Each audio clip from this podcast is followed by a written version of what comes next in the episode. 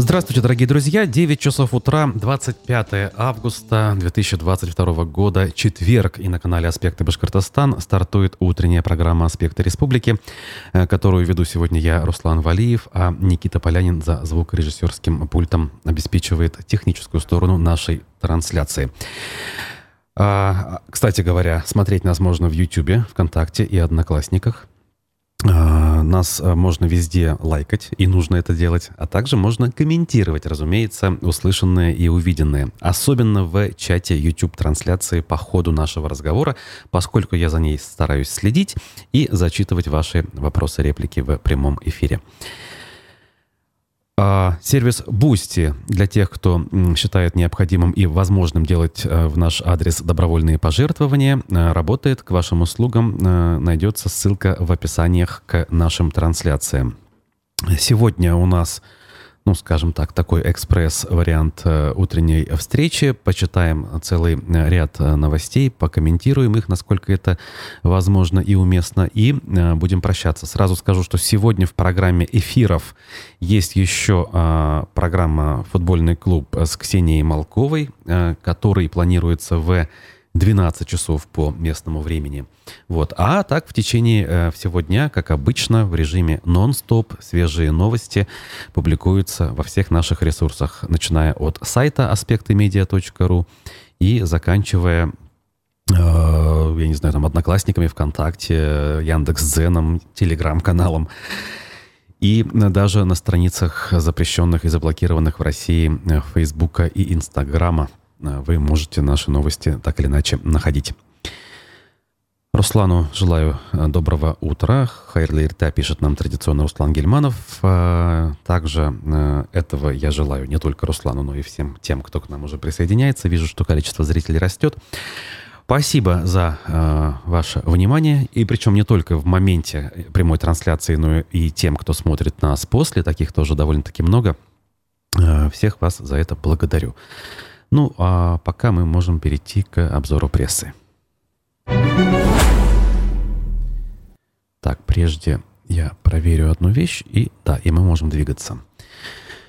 А, ну что ж, вчера буквально с утра стало известно, что уфимские активистки Эльмира и Амрита Рахматуллины покинули Россию. Об этом а, Эльмира Рахматуллина, активистка, сообщила аспектам. «Мы опасаемся за свою жизнь после того случая с сестрой», — рассказала она. Ее избили и сказали, что я следующая, по всей видимости, это представители власти, заявила Эльмира Рахматуллина.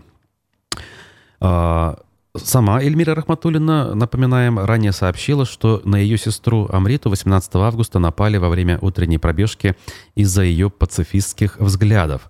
У активистки зафиксировали ушибы мягких тканей. Сама Эльмира, то есть старшая сестра, была четырежды задержана за одиночные пикеты, проводимые в той или иной форме э, в разных частях Уфы после 24 февраля.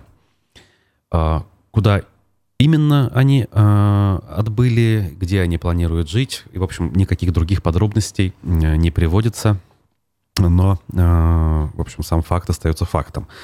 Тут я лишь напомню, что по следам вот этих заявлений о нападении – было сделано публичное заявление председателя республиканского СПЧ Зульфией Гайсиной о том, что это неправильно, что это противозаконно и э, открывает ящик Пандоры. Я имею в виду э, внесудебные расправы, так называемые, э, по сути дела, примером чего явилось данное нападение.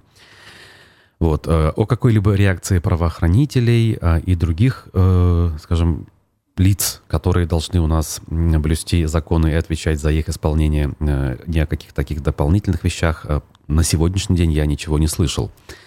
Теперь после отъезда активисток, наверное, э, ничего и особо двигаться не будет в этом направлении. Хочется верить, верить лишь в то, что этот эпизод явится единичным случаем, и относительно этих конкретных девушек, и относительно любых других наших с вами сограждан, которые высказывают свое мнение пусть даже э, идущая в разрез с официальной линией э, нынешнего, нынешней политики нашего государства. Тем более, что, как та же Гайсина написала у себя в посте, на этот случай есть у нас правовые механизмы. Есть административные штрафы, есть даже уголовная статья, э, по которой вчера был задержан бывший мэр Екатеринбурга Евгений Ройзман. Опять-таки, да, относиться можно э, критически, может быть, к наличию данных э, статей и к тому, что эти статьи функционируют, но так или иначе, тут э, из песни слов не выкинешь, они функционируют, и они есть. В этом смысле государство, государству есть э, чем себя защищать в этом смысле, да. А вот эти вот под, м, всякого рода э, самодеятельности, когда нападают на беззащитную девушку в парке, это все э, напоминает какое-то ужасное средневековье. Тем временем кассация утвердила решение о взыскании с активистов 2 миллионов 400 тысяч рублей за работу МВД на митингах. Шестой кассационный суд в Самаре оставил в силе решение о взыскании с экс-координатора Уфимского штаба Алексея Навального, э, который признан экстремистской организацией и запрещен, с Лилией Чанышевой и активисток э, Ольги Комлевой и Ильгама Янбердина в общей сложности вот эту сумму – так, согласно решению суда, э, госпожа Чанушева, это пишет коммерсант, и активисты должны выплатить 383 тысячи рублей за работу сотрудников полиции на протестном шествии в защиту Навального, которое прошло 23 января 2021 года. Комлева еще миллион девятьсот за шествие, которое прошло через неделю 31 января. В октябре прошлого года иск э, МВД удовлетворил Кировский райсуд Уфы, а в декабре Верховный суд Башкирии оставил решение в силе. Таким образом, получается, сейчас это решение устояло уже в кассационной инстанции, и все идет к тому, что э, будет передано судебным приставам, которые будут иметь возможность начать взыскивать эти суммы. У нас в планах обратиться в Европейский суд по правам человека, потому что здесь, само собой, судебная статистика не на нашей стороне, отметил адвокат, э, в данном случае ответчиков э, Алексей Захаров. Об этом он э, сообщил изданию «Коммерсант», обратившемуся к нему за комментариями. Двигаемся дальше. Вновь на сайте «Аспекты» публикация. В Уфе пользователи проекта R2 BC или R2 BC, видимо, надо правильнее сказать, да, если это по-английски, заявили, что это финансовая пирамида. А, они, объединились для возбуждения уголовного дела и ареста активов, а, сообщила об этом изначально а, независимая уральская газета. О чем речь? R2BC позиционируется как автоматизированная торговая система для инвестиций на бирже. Ее создатель, бизнесмен Руслан Варевончик – Платформа предлагала пользователям выгодно вложиться и пассивно получать 16% доход каждый месяц, но выплаты прекратились. Один из вкладчиков платформы, уфимец Ростем, рассказал о том, что вкладчики знают о проблемах с поиском денег фигурантов в ходе следствия, поэтому решили действовать согласованно. Руководитель Центра по защите прав вкладчиков «Инвест Защита» Сергей Гладышев сообщил, что он усматривает здесь все признаки мошеннической схемы. Ну, я тут от себя добавлю, что не нужно иметь семи пядей во лбу и слыть финансовым экспертом, чтобы не понять, а, что когда вам гарантируют доход, причем ежемесячный, причем 16-процентный, тут бабки не ходи, понимаешь, что это финансовая пирамида. Ничего работающего в легальном поле, работающего по а, честным прозрачным схемам, а, таких прибылей предложить не может. Продолжая э, публикацию, сейчас мной подано заявление о возбуждении уголовного дела от нескольких пострадавших. Обещания в виде громадных ежемесячных процентов были заведомо неисполнимы, являлись способом вовлечения населения в схему. Да, э, прав в этом смысле руководитель Центра по защите прав вкладчиков Сергей Гладышев, но людям все-таки самим пора бы уже становиться умнее. Тем более, что со времен пресловутого МММ прошло уже сколько, 25 лет больше даже уже. И с тех пор э, этих самых пирамид у нас возникало на рынке великое множество, чтобы окончательно можно было убедиться в том, что же такое есть пирамида и как ее идентифицировать э, на богатом рынке финансовых услуг. В погоне за легкими деньгами, за халявой, не побоюсь этого слова, люди сами становятся жертвами подобных обстоятельств и сами в этом виноваты прежде всего. Дальше. Дальше двигаемся. Что же у нас э, Башинформ э, пишет? Э, вчера, например, стало известно, что строительство восточного выезда из Уфы завершено на 53%, о чем отчитался глава Минтранса Башкирии Александр Булышев. он подчеркнул, что изменения в готовности объекта происходят практически на глазах. Грандиозный масштаб строительства вы можете увидеть на фотографиях. Полная готовность более 53%, констатировал он.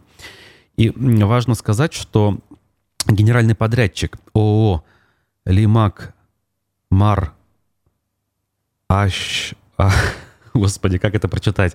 «Лимак Мар Аш Автодорога». Вот так вот. Э, компания это планирует завершить строительство в конце 2023 года, на год раньше изначально заявленных сроков. Не в конце 2024, то есть, а в конце 2023, то есть следующего. По мнению министра, при реализации проектов такого уровня очень важно полное взаимодействие всех участников процесса, поддержка и внимание федеральных органов власти.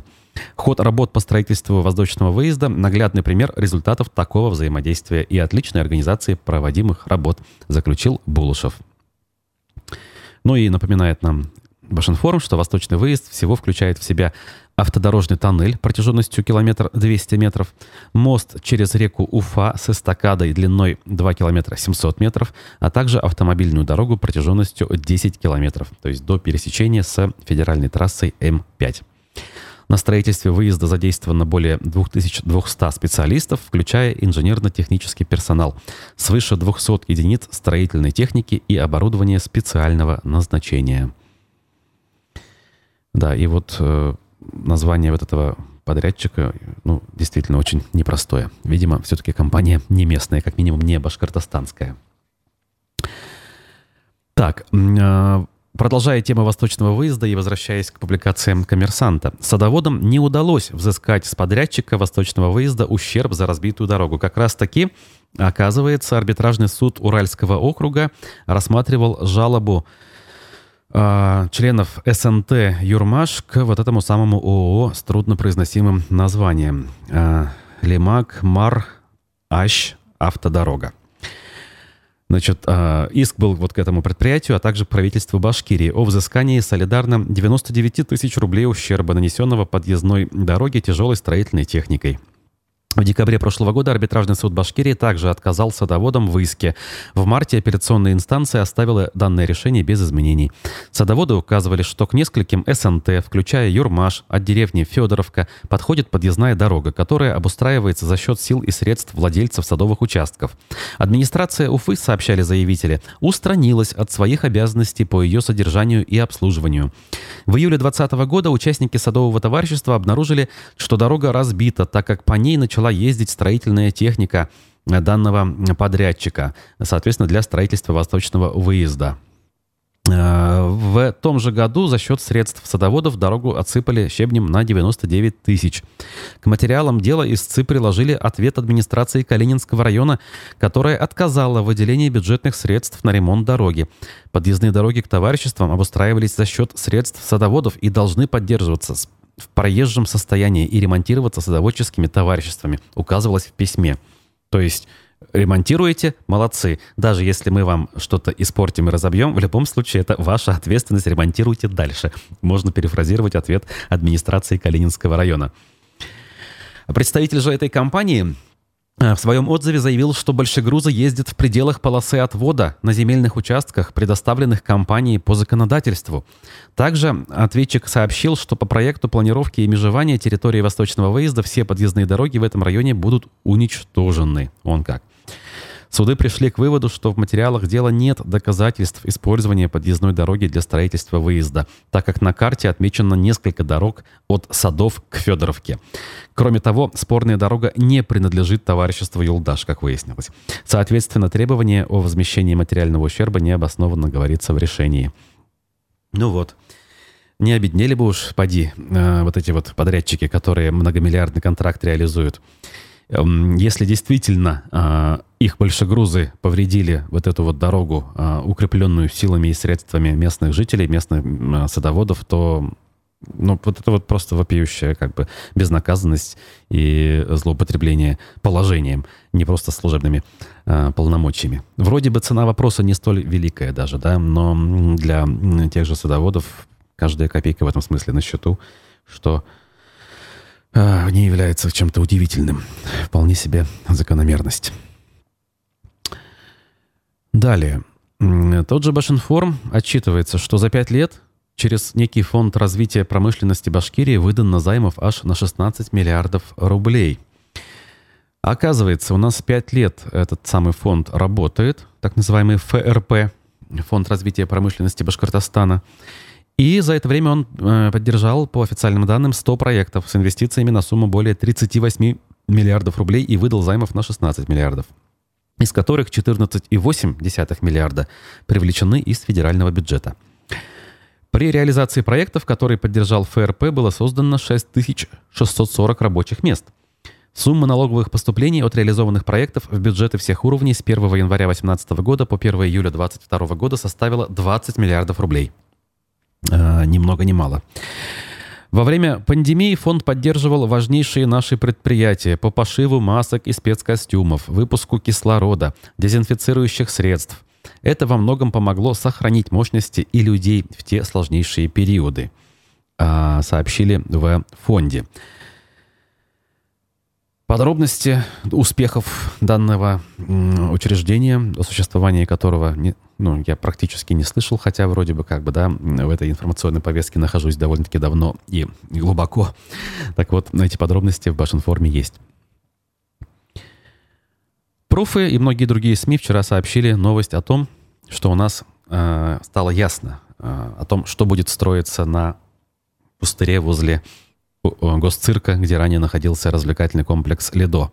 И тут, видимо, не без иронии, пруфы пишут в заголовке следующее. Географический центр Уфы украсит новый жилой комплекс бизнес-класса The Prime. И приводится фотография двух совершенно прямоугольных, невзрачных серого цвета коробок, много многоэтажных, соответственно. Они планируются 25-этажными. Должны стать архитектурной доминантой района. Или это рекламная статья? Дальше, потому что пишется следующее. Удобное расположение, близость транспортных артерий, лесопарковой зоны и культурных объектов. Выгодно выделяют за прайм на рынке уфимского жилья. Неподалеку от жилого комплекса есть четыре детских сада и четыре школы. Сдать объект в эксплуатацию планируется уже в августе 2025 года.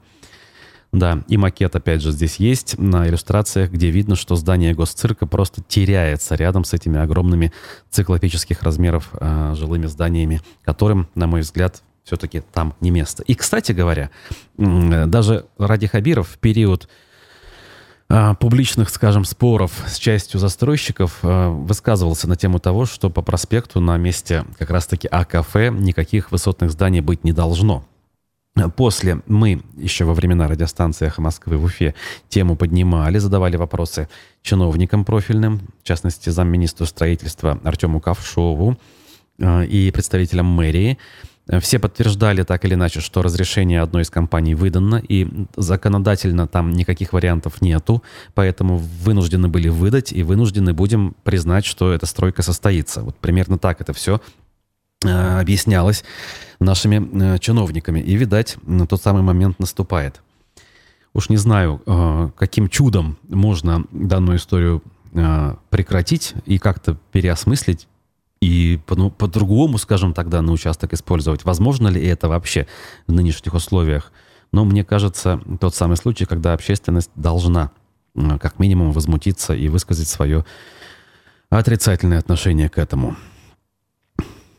Понятно, что э, приобретающие или те люди, которые приобретут э, в этих комплексах жилье, получат действительно э, жилье интересное с точки зрения географии, удобства, престижности. Все это будет с ними. Но с точки зрения того, как наш город будет выглядеть дальше и насколько он останется привлекательным, с каждым вот таким вот высотным зданием, которое возникает совершенно неположенным для этого месте, привлекательность города в принципе теряется.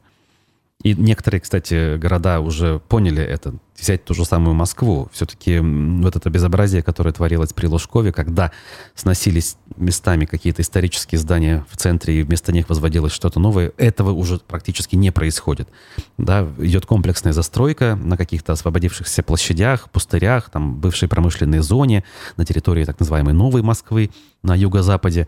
Все это происходит параллельно со строительством инфраструктуры, кстати говоря. Метро э, двигается семимильными шагами в сторону там, аэропорта Внуково и далее. Э, вот, это все как бы такой нормальный относительно подход. Ну, может быть, не идеальный, но он все-таки выглядит э, приличным. А у нас вот э, все то же самое. Прям таки слов нет, к сожалению, чтобы э, как-то это можно было э, подытожить и завершить. Так, раз уж мы пруфы открыли, обращу внимание на публикацию, посвященную Ростиславу Мурзагулову. А, значит, э, ну, это уже пару дней, как это вышло. А, меня все знали, и, кстати, меня там уважают. Это цитата, вынесенная в заголовок фрагмента интервью, которое профы перепечатали из э, некого заблокированного в России издания. Не буду сейчас особо вдаваться в подробности. Все-таки, во-первых, не самая новая статья, но э, важна, мне кажется, она с точки зрения нашей публики, которая неравнодушно, я не скажу, э, относится э, с пиететом или, наоборот, э, отрицательно к Мурзаголову. И те, и другие, я думаю, есть среди тех, кто нас смотрит и слушает. Но, так или иначе, персонаж Мурзагулов, политический персонаж, общественный персонаж, он в этом смысле не оставляет людей равнодушными, и поэтому рекомендую материал к прочтению. Здесь некоторые вещи он публично комментирует по-моему, чуть ли не впервые. То есть некоторые вещи, например, людям с ним знакомым э, были, может быть, известны где-то в каком-то общении, там, в кулуарном и так далее. Но вот здесь уже все это публично озвучивается. Так. Уфа-1 э, сообщают, к сожалению, подробности трагедии, да, потому что, ну, да, это трагедия. Пропавших в Перми э, мать и дочь из Башкирии нашли мертвыми. 17 августа в Пермь погостить к подруге приехали жительница Ишимбая и ее пятилетняя дочь. Однако ночью, по словам родственников, женщины поссорились и гости с ребенком ушли в неизвестном направлении. Родственники узнали об этом через несколько дней и забили тревогу. Стали писать в различные пермские паблики. К поискам подключились волонтеры. И вот 24 августа стало известно, что женщину и ребенка нашли. По данным э, издания 59.ru, они были убиты. Ни много ни мало. Ой, да уж. Спрашивается, да, почему так случилось? Виновата ли в этом сама мать? Э, или все-таки действительно они стали жертвой исключительно разбойного нападения? Хотя, возможно, и то, и другое имело место быть. Э, с другой стороны, погибших не вернешь. Э, и не суть важно, на самом деле, что же там произошло. Так, а, дальше двигаемся. Возвращаясь к изданию Пруфы, здесь материал вчерашний от э, э, значит, о том, точнее, как у нас идет судебный процесс над э, высокопоставленными чиновниками правительства республики, которые стали фигурантами уголовного дела по поводу злоупотребления, скажем, и нецелевого использования средств при строительстве очистных сооружений в Кумертау. Я думаю, вы понимаете, что речь идет о экс-министре строительства а, и о, значит, вице-премьере э, и министре ЖКХ Борисе Беляеве. То есть Беляев у нас, получается, министр ЖКХ и э, вице-премьер, а Рамзиль Кучербаев, министр строительства и архитектуры. Кстати, судя по, по всему, я вот сейчас не путаю, да, и коллеги так пишут, что формально должностей они не лишены. И у нас те люди, которые на их местах сейчас трудятся, являются исполняющими обязанностями. Вот, это надо отметить. Видимо, только после того, как судебное решение будет обвинительным и вступит в законную силу, тогда кадровые решения э, будут принимать руководство нашей республики. Из зала корреспондент Пруфов сообщает, что э, значит, э, вчера планировалось допросить представителей потерпевших, администрацию Кумертау и республиканского правительства. Мэрию Кумертау представил начальник юридического отдела Евгения Краснова. Она сообщила суду, что в строительстве очистных сооружений мэрия не участвовала, стороной госконтракта не являлась. Она уточнила, что фактически очистные сооружения работают с ноября 2021 года, но подробности она якобы не знает. Вот в эксплуатацию осуществлялся без участия мэрии. Напомним, Борис Беляев был мэром Кумертау, когда строительство завершилось. Разрешение на ввод и эксплуатацию изначально давала мэрия, но потом на объекте выявили недостатки. По версии следствия, на тот момент работы не были выполнены в полном объеме, а объект, по их данным, не работает до сих пор. Вот в этом смысле идет явное противоречие. Следствие считает, что объект не работает, а местные чиновники утверждают, что все работает. Неужели нельзя выехать на место и элементарно посмотреть собственными глазами.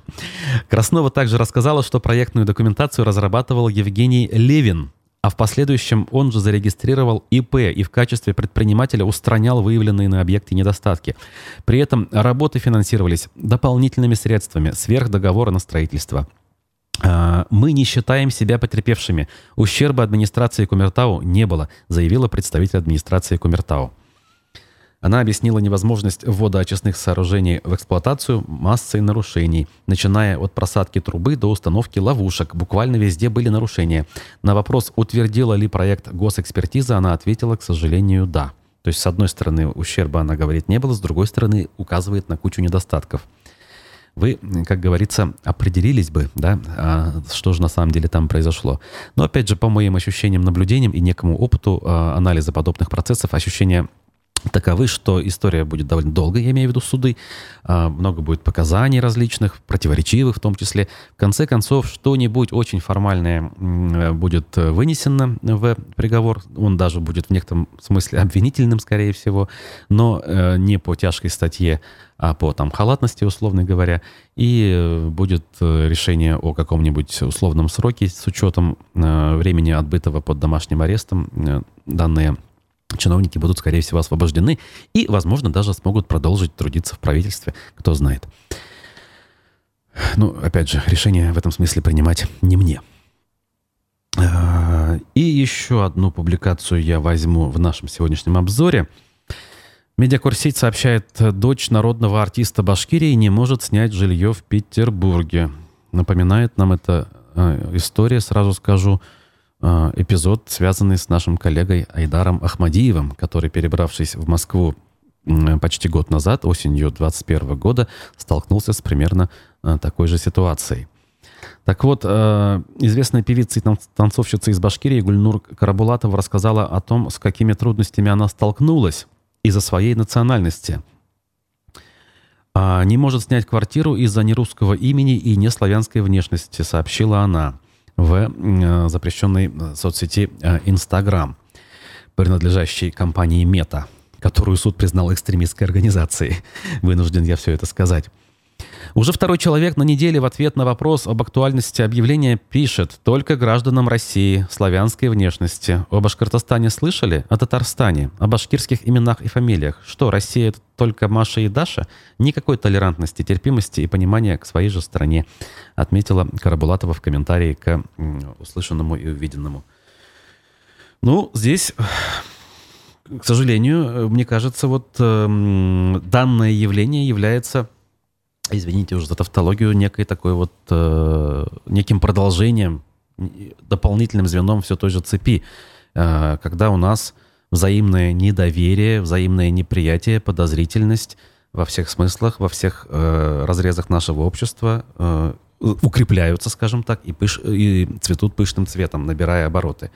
То есть, когда мы начинаем людей делить там, по политическим э, взглядам, э, по отношению там, я не знаю, к событиям на Украине и прочее, прочее, волей-неволей, вот эта вот э, сегрегация, да, она набирает обороты и э, проявляется в совершенно неожиданных местах.